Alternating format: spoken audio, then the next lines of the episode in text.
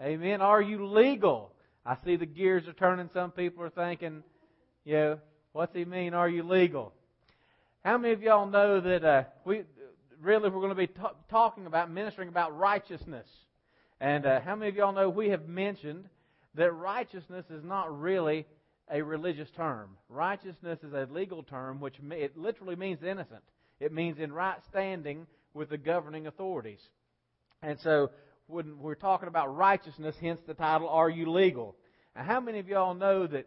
How many of y'all, and be honest, you raise your hands, you go ahead and be honest. How many of y'all have ever driven your car with an expired tag, or where I came from, we used to have inspection stickers? Okay, and you weren't necessarily you didn't intend to be illegal. Maybe it just slipped your mind. Maybe you got the bill, it got misplaced, and for a couple of days before you could get down to the tag office, you were riding around on an illegal tag. How many? Anybody here? All right, I was glad to see I'm not the only one doing it. Amen. And how many of you know that when you became aware of the fact that you were driving around illegal, amen, that every time you passed a police officer, before you didn't think nothing about it, but when that tag was out, you thought, oh, I hope he don't turn around and come back and get me. Like he gonna look in his rearview mirror and see that little one by two inch tag is out on the back of your car, right? But there's a feeling of of man, I'm, I could get in trouble any moment. Why? Because something was illegal. Amen. How many of you know that that that when you have that feeling, you don't have confidence, do you? You don't want, you don't want to be driving your car and this is okay. How's this example? You're in your car and the sticker's dead, and the police or one of your one of your brake lights is out and you know it, and you're sitting at a stoplight and Georgia State Patrol pulls up behind you. Lord, please don't let him pull me over. Please don't let him see that tag. Amen. That'll get you. That'll get your prayer life going, won't it? Why? Because you have a consciousness of there's something that's with you, uh, and in that example, in your vehicle, that is illegal. That if the law caught up with you, they could give you a fine. There would be consequences for the fact that there was something illegal about your vehicle. You weren't in compliance with the legal codes. Hence, you're not legal. Okay? You're not righteous before the law because you're in violation of what the law says. And so, the, and so when you have that feeling, you don't have confidence. Now, this is the thing. When your tag's good, when all your marker lights are working, your brake lights are good, you're driving the speed limit, I ain't one of these people. Please tell me there's no one in here that if you're okay. Here's a here's a, a two question multiple choice question. You're driving down the interstate. The posted speed limit is 70. Okay, your tag is good. Your all your lights are good, and there's a Georgia State Patrol driving 62 miles an hour on the interstate. Do you a fall in behind him because you're so paranoid about the man going to get you that you don't even want to pass him when you could do it legally? Or do you B, pull over in the passing lane, make sure you're going 70 miles an hour, and pass him and wave when you go by? Amen. Do you A or B? Amen. You B. Okay, you might not wave, but you get over in the passing lane, and if you're going 70 miles an hour, you pass him, and you don't have any you don't have any feelings of dread of oh, I hope he don't pull me over. Why? Because you are in compliance with the law. You're being righteous. There's nothing illegal about your vehicle. There's nothing illegal about you going over and making a safe pass and going the speed limit. And so you have confidence that you can get out and you can drive and you can drive past a man, right? It doesn't bother you. Well, you know what? That the, in the church, there's a, a teaching that really, I know the, the denomination I grew up in, that teaching of, oh, you're just an old sinner saved by grace. Oh, you know you're not righteous before the Lord. And, and, and so I want to mention to you is the two most commonly misused scriptures used to destroy the believer's consciousness of righteousness.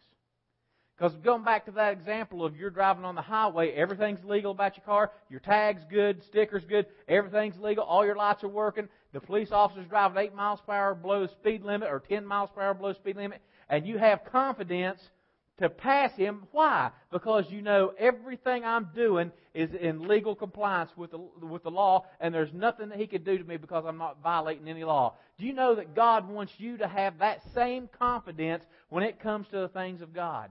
When it comes to things, when it comes to the things of the kingdom of heaven, God wants you to be conscious of the fact you are in right you are in right standing with the governing authority. Remember we've said, we've said before that righteousness means you are in right standing, you are in compliance with the laws of the ruling authority, right? And when you have that, you have confidence. Okay? And so but there's you know that the teaching that you are not righteous, oh, you'll never be righteous. And it's silly, it's just completely silly when you think about it. the people that will argue with you and teach, and it's several denominations. I would wager to say that it is most of the Christian world. It almost, you know, I've I've been in, you know, this this camp, whatever camp you know you want to say that I'm in, uh, long enough now to where it seems foreign to me for anyone to ever think that they were un, unrighteous. But I, you, know, but I, you realize most believers probably are robbed of the fact of I am righteous. I and they can't say, oh, they couldn't look you in the eye and ever say I'm righteous. And if you looked them in the eye and said, you know what, I'm righteous before the Lord, they go, oh, you hypocrite, oh, or you old prideful thing, you a hypocrite. You know you ain't righteous. You know you ain't righteous. You understand this though is that when you're when you have no confidence toward God, when you feel like when you have uh, E.W. Kenyon called it sin consciousness. Sin consciousness versus righteousness consciousness.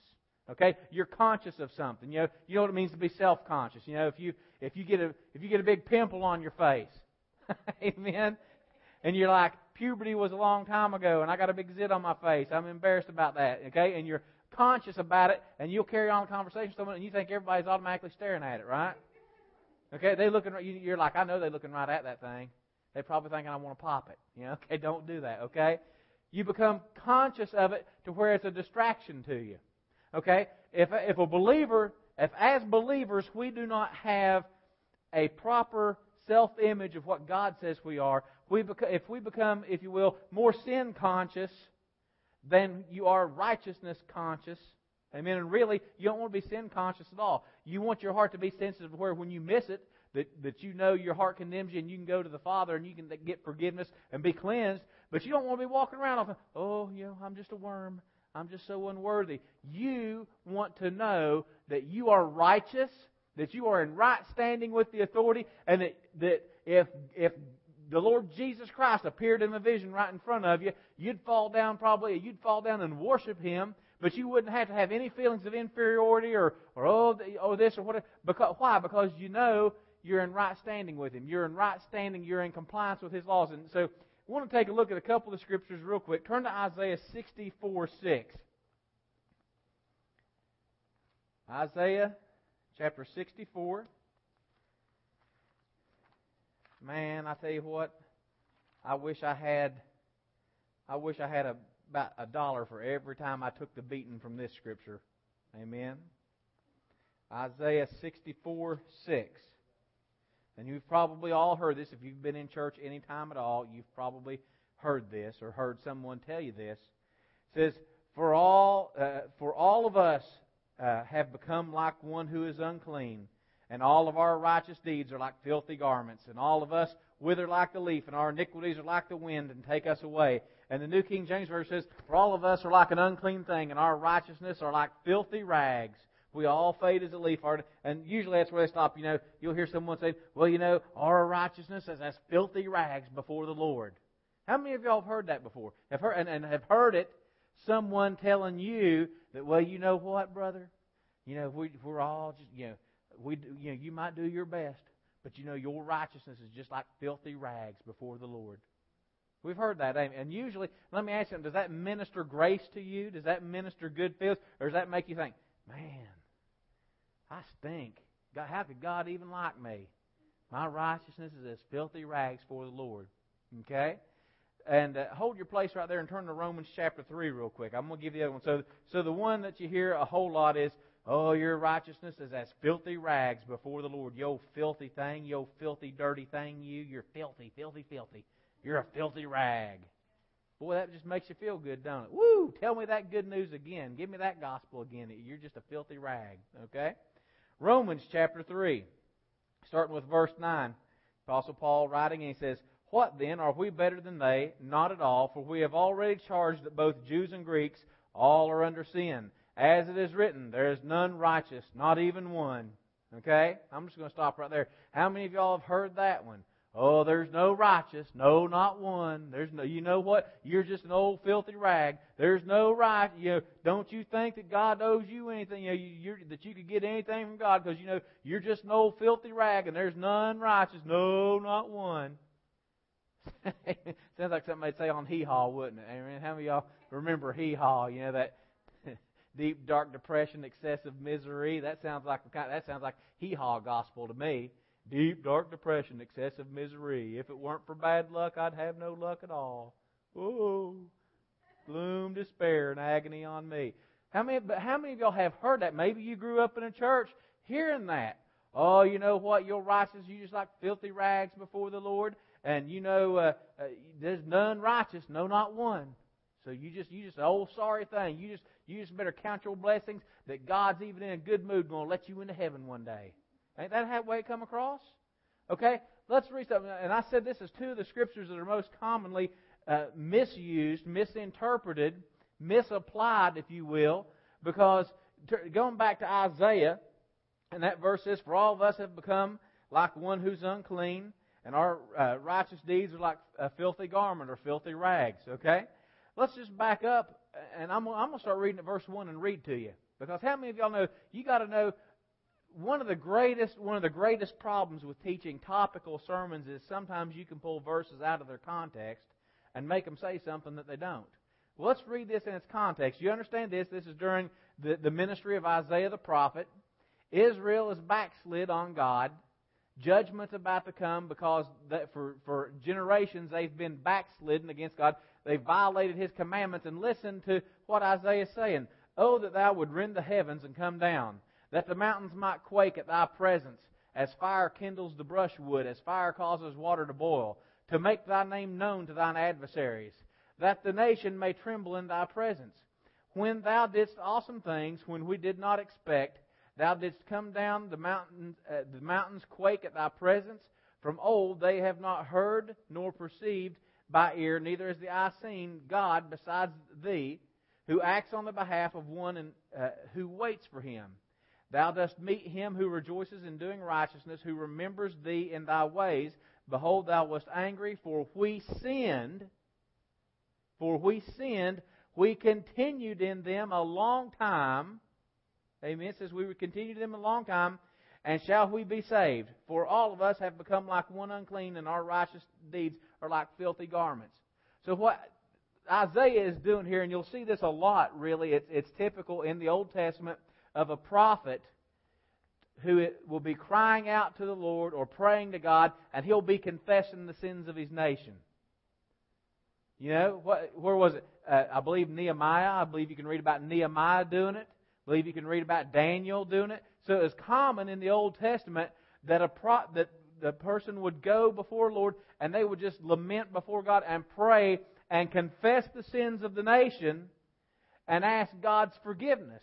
And so you take this verse in its context, and Isaiah is the reason Isaiah is saying we are like you know we are like one who is unclean. Our righteousness is like filthy rags before you, Lord. It's because we've sinned and we've done it for a long time. You've given us time to repent, but we've not repented. We've kept right on sinning, and because as a nation we've turned our back on you, our righteousness has become as filthy rags before you. Okay, can you see that context? It's not, and so that's that's only applicable. Now you do realize that as a believer, if you act unrighteously, you can compromise your standing with the ruling power. Right? We're going to talk about that. Okay, there's a difference between uh, affecting the relationship and, and, your actions. Okay, but anyway, we'll, we'll get into that. But you understand, you can see here that he is saying what he's saying is is he's repenting. You, we've sinned, we've compromised our righteousness. You understand back at the beginning of Isaiah what he said, come let us reason together. Though your sins be like sorry. And he's telling them, you know, okay, your sins, uh, you know, they're undercover. They've not com- completely manifest now, but come with me to reason together with me and let's get you restored. That's, that's, the, that's the first chapter in Isaiah. But here, Isaiah is lamenting. He's confessing the sins of the nation. He's asking God to forgive. He's confessing the fact we've sinned. We've sinned against you for a long time. We've compromised our righteousness. Okay? And so that's why he was, Isaiah was saying, uh, that he did that they were their righteousness was as filthy rags. Now back over in Romans chapter three. Romans chapter three. if you read this all in its context, now I'm not going to read this whole chapter. I'll read some portions from it, but I would suggest to you go and read Romans chapter 3. Just read that whole chapter of Romans chapter 3. Read it in a couple of different translations. Okay, the New Living Translation reads is a real smooth reading contemporary uh, uh, version of the Bible. It's not necessarily a translation, uh, even though it calls itself a translation. But the new, new read the New Living Translation. Uh, read the New King James, read the New American Standard, maybe even read the Amplified or an NIV. Read that entire third chapter because when you read this entire third chapter in its place, when Paul is saying here, there is none that are righteous, not even one, I'm going to read you a couple of places that that it, he's referencing. Because you know you notice a lot of Bibles this might be in parentheses it might be in an inset column or something like that letting you know that Paul is referencing some Old Testament scripture. Okay? Turn to Psalms chapter 14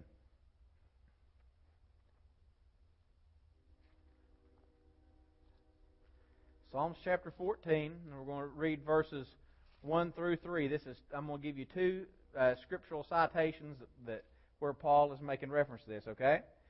Psalm 14:1. Remember we're talking about there is none righteous, not even one, okay? Psalm 14. The fool has said in his heart there is no God. Now this verse right here, that makes the context real plain, doesn't it? Is he talking about is he talking about people who are in covenant with God? Is he talking about people who are believers? No. He said the fool has said in his heart there is no God. They are corrupt, who is corrupt? The fools. They are corrupt and have committed abominable deeds. There is no one who does good. The Lord has looked down from heaven upon the sons of men to see if there are any who understand, who seek after God. They have all turned aside and have become corrupt. There is no one who does good, not even one. The context of that scripture is, is the fool. The fool who says in his heart there is no God. The fool who, because he lives his life like there is no God, and because he doesn't know God, doesn't know God's commandments, doesn't know what God says, this is my commandments for you to, re- to, to ha- obtain righteousness or right standing before me. Excuse me. It's the fool, okay? I want to give you the other uh, reference here, and it's uh, Psalm 53. Psalm 53, verses 1 through 3 uh, again. See if you see a pattern developing here. Psalm 53, 1. The fool has said in his heart, There is no God. They are corrupt. They have committed abominable injustice. There is no one who does good. God has looked down from heaven upon the sons of men to see if there is anyone who understands, who seeks after God. Every one of them is turned aside, and they have become corrupt. There is no one that does good, not even one. Okay, so you run the, re- the scripture references of the scriptures that Paul was even talking about. He's talking about the fools. He's talking about someone that does not, you know, the Bible says a fool uh, says in his heart there is no God. The fool does not even like to acknowledge the fact that there is a God. Okay? And so you understand that. If that's the pool of people that you're that you're surveying, okay, if, the, if, if one of the criteria of, a fool is the fool says there's no God, if you take ten fools, how many of those fools do you think are going to be righteous? None. If you take 10,000 fools, how, on the biblical criteria of fool, how many of those people are going to be righteous? None. If you take 10 million fools, the, the point, what's the point, Pastor? The point is I'm making the criteria was set that they're talking about fools, people who say in their heart there is no God. It doesn't matter how big the, your sample pool is. If the person is a fool and fits in that criteria, it doesn't matter if it's 10 or 10 million. There's not going to be none of them that, are, that do righteousness or do good. No, not one. Why? Because they're all fools. Because the sample's tainted. Because you've got, you've got a, a, a pool of people that are saying there is no God. Okay, so you understand the, the, the, these two passages of Scripture are both applicable to people who are uh, who have sinned. You know, Isaiah was talking about people who had sinned and made a perpetual uh, habit of having turned their back on the commandments of God and sinning against God. And remember, that word sin, it simply means to miss the mark or to miss the standard. Right? Remember that God's, God's law, God's word is the standard, and, and sin, remember it means to miss the mark. And so anything that is below the standard of what God says, that's sin. So you're talking about a people who had sinned against the Lord and failed to repent even after God gave years and years and years and years to repent. Okay? And so that was the people who God said, you know, the prophet was saying, our righteousness is like filthy rags. We've sinned against you, God. We're not even keeping your word. We're fil- we are as one that's unclean. And then over here in Romans chapter 3, Paul's quoting some scripture from Psalms, and it's talking about the fool. When it says there's none that's righteous, no, not one. Okay? It's talking about fools. Okay? And you understand this. Misinterpretation and misapplication of these two passages has done so much uh, damage to the self-image of the church that it's actually, it has hindered the church because if you think your righteousness is as filthy rags, okay, there's none righteous, no, not one. What is that going to do to your prayer life? What is that going to do to your faith walk if you're walking around with a spiritual inferiority complex? Okay? It is going to, it is going to pose a handicap to you. And, and you understand some of the ideas that come from that is, well, I'm just an old sinner saved by grace. And this is this one gags me. Please don't anybody from our church ever be witnessing to someone and say, "Well, you know, the only difference between you and me is that you know I'm forgiven and you're not." No, you're not. Don't you sell God short. People walking around. You understand? There's believers. They, they think it's humility. They think they're walking around being humility, and they're going to win people. Well, now you know the only difference between me and you is is I'm forgiven. What? The blood of Jesus is all, all it did was got you forgiven. You realize under the law that a man could take a bull or he could take a goat or he could take a lamb to the priest and they could split that thing's throat, pour its blood out in a basin, and take it out and, and, and offer up that blood, and that and, and God forgave them for their sin.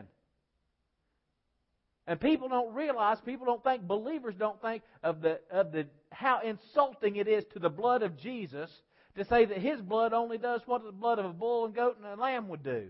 Because you could get forgiveness for your sins under the law. But the blood of Jesus, the blood of Jesus, you understand, you become, because of the blood of Jesus, you can become a new creature in Christ Jesus. Amen. You become, you were dead and now you're alive. Amen. That's like saying, that's like walking up to someone and say, well, you know, uh, you know, I'm just forgiven. That's the only difference between us. No, it's not. No, it's not. Not if you're really born again. Not if you are a believer, not if you're a son of God, because let's just make it real clear. It's so it's so good. I heard someone say the other day, and it was and it's the truth. You think about this. One of the biggest lies that the church and one of the biggest lies that the world has been taught was, well, you know, Jesus came and he preached a message of love and acceptance. Hogwash. Jesus did. You find that in the script. You show me where it says, and Jesus went from village to village, teaching and preaching in their synagogues a message of love and acceptance. He didn't. What did he? We know what he brought. He, he, he preached and taught the gospel of the kingdom. And Jesus himself said, Don't think that I've come to bring peace. I've come to bring division. Jesus said, where everybody was all together in one big muddled mass, where everybody was just, it was, it was just all of lost humanity, Jesus said, I came to bring division because the line's been drawn in the sand. Amen. How many of y'all remember the story when Moses came off the mountain? After he received the Ten Commandments, and the children of Israel all down there worshiping Baal and everything like that, and, and you know, and he got he, Moses come back down from the mountain. He drew the line in the sand. Said, "Everybody wants to serve Yahweh, come over here." They come over. He said, "Now kill them." The gospel, the gospel, and God, Jesus did not come to preach a little watered down, mealy mouthed, little wimpified uh, gospel of uh, you know, it's just love and acceptance, love and acceptance. No, he came to preach. He showed the Father's love and he demonstrated the Father's love. But what love is, the world don't even know. People don't got a clue, and a lot of Christians don't have a clue. Love is not I'll pet you in your sins and let you die and go to hell. Love is I love you enough to let you know you need to repent. You need to get born again. You need to repent, and you need to get over in the kingdom so you don't die and go to hell. And if there's things that need to be changed, you need to change it. Here's something that won't cost you any extra. How many, how many people say, well, you know, you better get the beam out of your own eye when you start talking to people?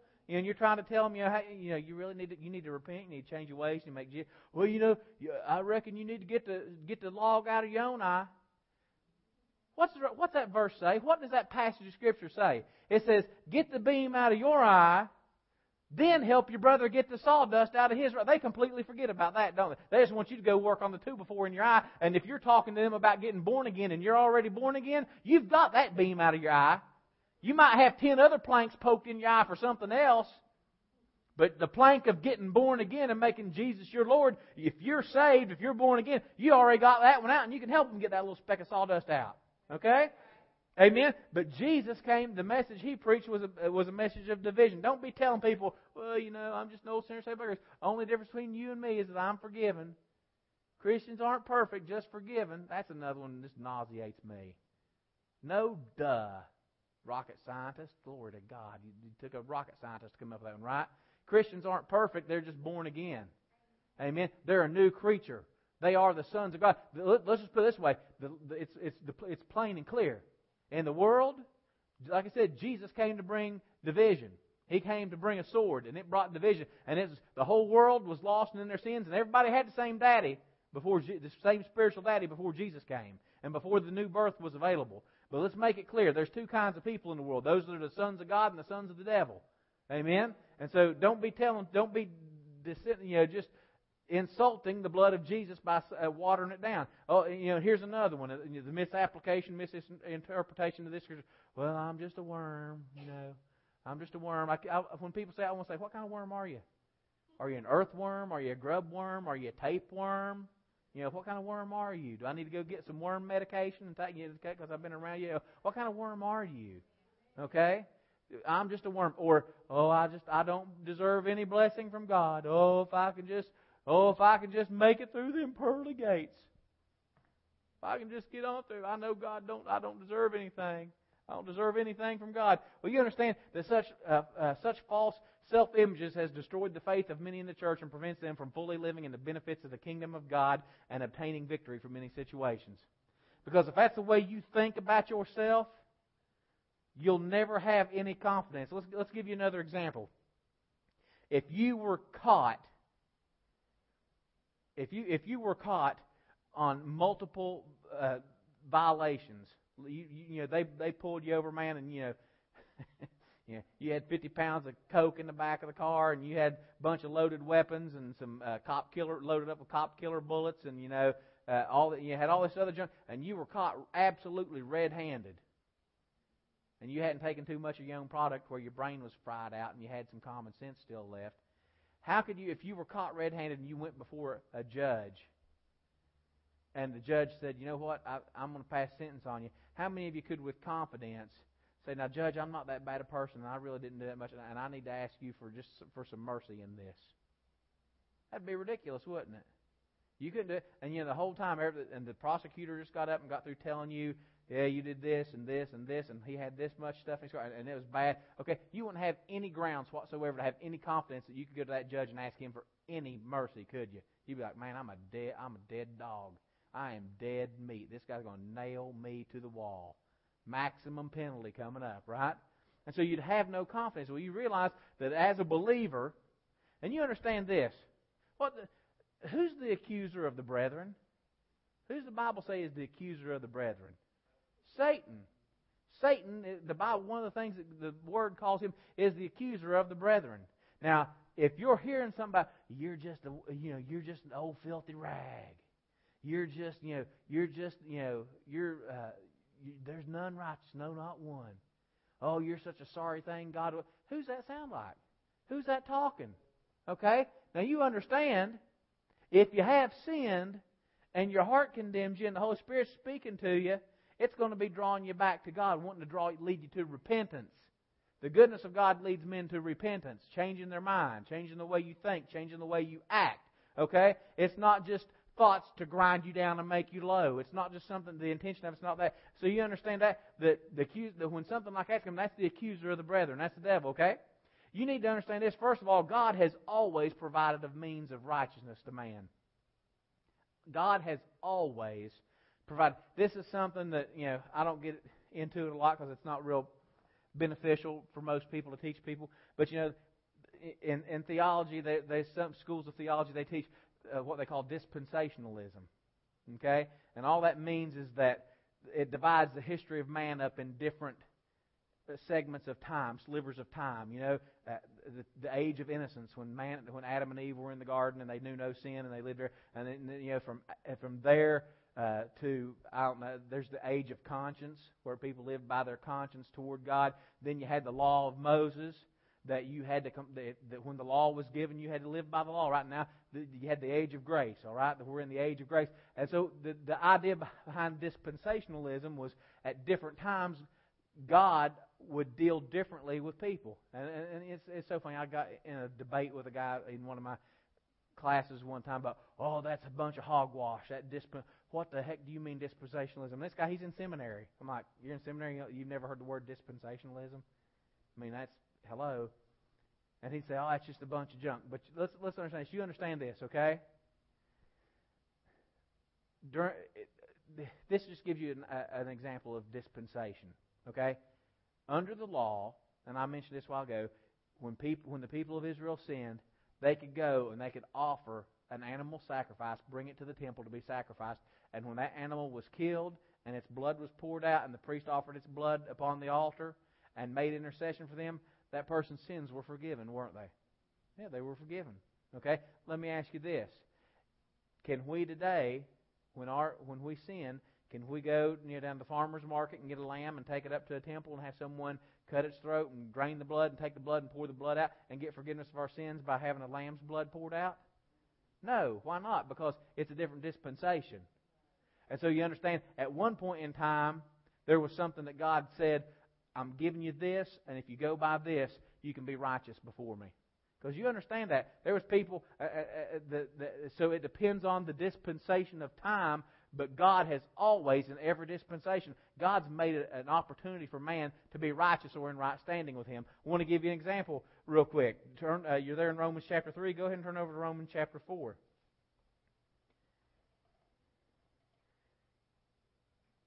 and I'm going to start reading verse 1. It says, What shall we say uh, that Abraham, our forefather, according to the flesh, has found? For if Abraham was justified by works, he has something to boast about but not before God. For what does the Scripture say? Abraham believed God, and it was reckoned to him what? Righteousness. Abraham believed God, and it was reckoned to him righteousness. So you see, you understand this is hundreds of years before the law. This is over 400 years before the law of Moses was given. And so Abraham, remember, God spoke, God appeared to Abraham, God spoke to him, and, and God made a promise to him. And Abraham said, I don't know how you're going to do it, but I believe you. I believe your word. I believe what you're telling me is true. I believe you, God. And what does the Bible say? That God counted his faith as righteousness to him. Did that mean Abraham was perfect? No. It didn't mean that everything he did. You understand this when the Bible talks about being perfect? It doesn't mean without any flaw or error. It means mature. That word typically it interprets mature. Abraham, he was not perfect in the sense that he was flawless, but he was perfect in the sense that he was righteous before God. Because God told him something, God gave him his word, and God said, You've believed me, I'm accounting it to you as righteousness. You're righteous before me, Abraham. You can come before me without any fear, without any. You understand? Think about this. Abraham this is the guy that's bargaining with God. Please don't kill, don't destroy Sodom and Gomorrah. What did he start out with? Fifty? Oh God, if there's fifty righteous people there, will you spare it? And he and he didn't have a whole lot of confidence there's that many people there. And he whittled God what all the way down to five? Was he whittled all the way, begged God all the way, bargained with God? And he's sitting there bargaining with God. The, all, the audacity of someone to bargain with God, to plead, to plead the case of someone with God. Oh, how! Uh, and if you told somebody that day, if you said, if you said, "Man, I was praying and pouring my heart out to God and just begging Him for mercy and interceding for this person and saying, God, I know this, but God, please this," and, and I'm bargaining with God, and I'm saying, God, I'm standing on Your word. God, I'm saying, I know that You're merciful God, and, and you start telling somebody that you were starting to to to bargain with God. You, I'm in negotiations with the Most High God. They think, man, you're just you're you're crazy. And most Christians would think you were a heretic. Oh, you think you're going to change God's mind? You think you're going to change God's mind?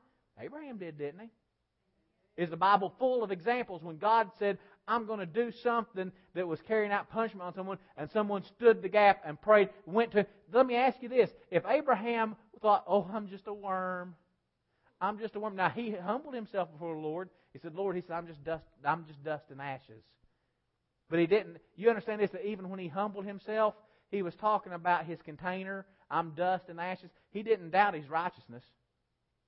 You go, you go back and you study that out. When Abraham, when he humbled himself before the Lord, he didn't say, Oh, God, I don't deserve anything. I'm just an old sorry thing, God. I don't deserve anything. You know, I don't even have a right to talk to you. No, he just said, I, I'm, I, I'm but dust and ashes. He said, But Lord, he said, just, just see me. He, he, he humbled himself before God, but he never doubted his right standing and his righteousness before God. Amen? Okay? And so you see that Abraham was justified. He was made righteous before God just because he believed God. Okay? Go ahead and turn to Philippians uh, chapter 3. So there's one example of how someone had righteousness with God, and this was before, this was, you understand, that's before Jesus was on the cross.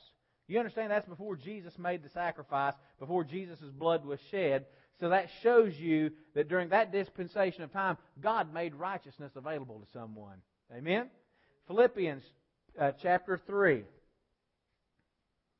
And we want to start with uh, verse 2.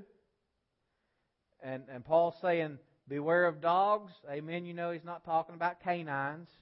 He's talking about Judaizers that are following him from town to town, and every place that he's preaching salvation by faith in Jesus Christ, they're coming along behind him saying, "Oh yeah, but you got this Jesus guy, but now you need to go get circumcised and you need to observe the Jewish law and blah blah blah, and you do this." He says, "Beware of the dogs, beware of the evildoers, uh, beware of the false circumcision, for we who are of the true circumcision, who worship in the Spirit of God, glory in Christ Jesus, and put no confidence in the flesh."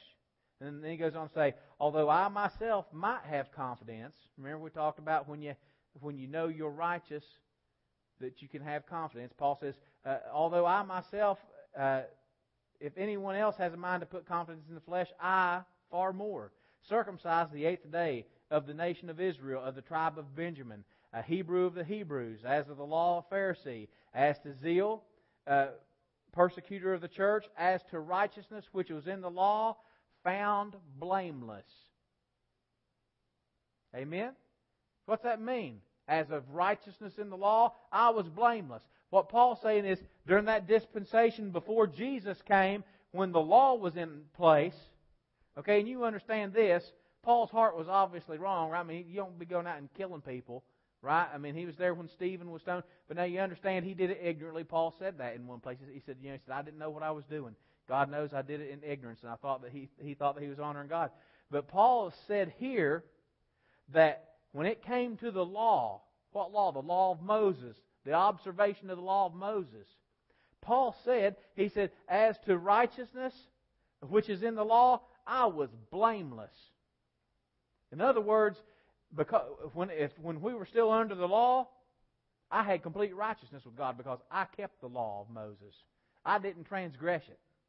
And so, really, what he's saying, and so, what, what's your point, Pastor? What he's saying? My point is, is I'm trying to show you God, ever since creation, God has made righteousness available to mankind.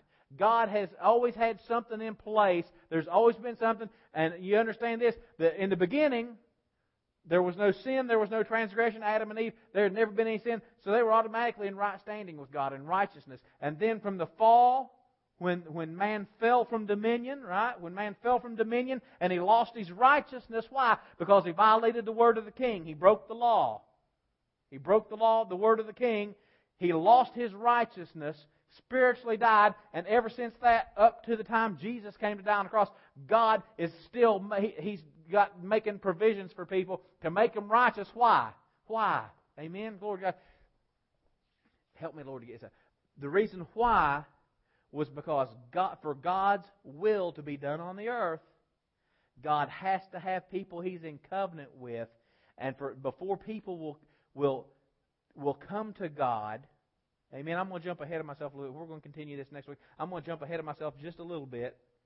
Mm, I'm not going to do that, Lord. I'm not going to do it. Okay. Before people would carry out God's law, before God's will, God, people have to be righteous before they can work with Him, right? God's looking for men. God is, and when I say uh, when, when I say man, I mean mankind. Okay, you understand that that male and female both are mankind before God. Okay, it's just your earth suit assignment when you're here is male or female. Okay, but the the spirit of man, mankind, God's looking for men and women on the earth, and He can only work with the righteous. And so, ever since the fall, from the time period from the fall until Jesus Christ came and died on the cross, shed his blood, and took his blood and poured it out on the mercy seat of heaven, and made righteousness available through faith in the finished work of Jesus Christ. God was like, I still got to make a way for people to be righteous. And so he made all these ways. There was righteousness by faith of Abraham, which is right back, you know, Abraham was justified by his faith in God's word. We're justified by faith in the finished work of Jesus Christ. Amen. But you understand, God wants people to be righteous because God has to have people who are in right standing with Him. Right? Has to have people that are in right standing with Him that have the confidence that when they come to Him, they're not like someone uh, on the at, a stoplight with an expired tag and a state trooper behind them. Uncomfortable. Oh, I know I'm unworthy. I know I'm in violation of the law. Man, I know they could bust me right now if they want to. If they see that, they could pull me over right now and make me uh, and give me a ticket. And God can't work with people, and He cannot He cannot uh, work with people through uh, through people to accomplish His will on the earth. If you're sitting there thinking, hmm, now He knows I'm unrighteous. God knows, you know, God knows I'm not in right standing. I just hope He don't look my way, because man, He might bust me with a lightning bolt and kill me or something, because I'm a mess. Why? Because if you're more sin conscious than you are righteousness conscious, then it compromises your confidence toward God, and you'll never have any boldness and confidence toward God to do anything. And you understand this? We're not talking about going to heaven. We're not talk, we're not, I'm not talking about going to heaven. I'm talking about your assignment on the earth. Lord Jesus. Some things you just wish God had just kept as a big secret. You know, how much how much more effective would the church be if everybody wasn't just thinking, get saved and die and go to heaven, get saved and die and go to heaven. If we just thought it was get saved and just advance God's kingdom on the earth, and and then you know when you died, you know, and you woke up and you're like, oh, where am I? To, there's the throne of God. Jesus went, surprise! you get to stay up here for a while, huh? How uh, uh you seem like people, there, but there's two. There's a disproportionate amount of attention paid on going to heaven when we need to be concentrating on the king, uh, His kingdom come, His will be done on earth just like it is in heaven, and it'll never be done as long as people have a nagging consciousness, a sin consciousness, not believing in their righteousness. Amen. We'll continue this next week. We'll finish this up next week. Are you legal? Amen. When you're legal, you have confidence before the Lord, right? Amen. Let's pray. Father, we come